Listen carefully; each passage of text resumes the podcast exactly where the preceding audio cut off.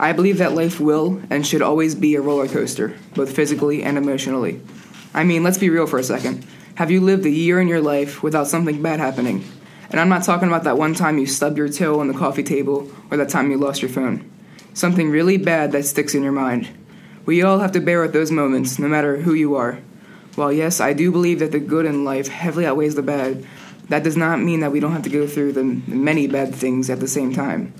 Getting in trouble, embarrassing yourself, getting made fun of because your pants fell down during an fa- important family get together, it's all a part of life.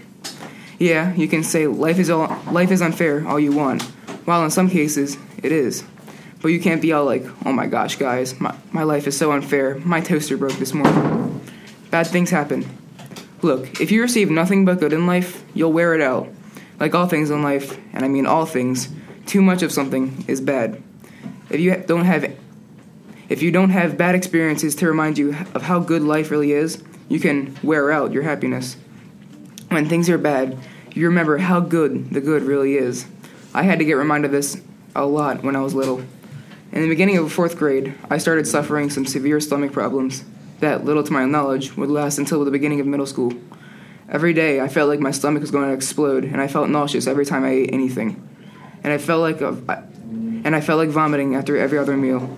It was also during a time my family was going through, let's just say, some drama, which just adds on to the stress of the stomach issues. This was hands down the worst time of my life. I went through countless, countless doctor appointments, and the only thing the doctors did was give me medicine that didn't help at all. One doctor gave me a handful of pills and said I had to chew them up and swallow them, which pills are disgusting when you chew them. During this time, there is not much good in my life. This is an example of being reminded of how good you have it sometimes, and I was harshly reminded of this. When you're going through bad times, just know that life will only get better. Be happy with what you have, rather than wishing you, you had more. In the great words of the legend Bob Ross, I'm waiting on the good times now. He stated this during an episode hosted the day after his wife passed away. Prior to this quote, he was discussing the same topic I am currently. He knew that the pain he was going through would go away eventually, which is always the case. So, in conclusion, here, I believe that life will always be a ro- roller coaster, reaching both its highs and its lows at random.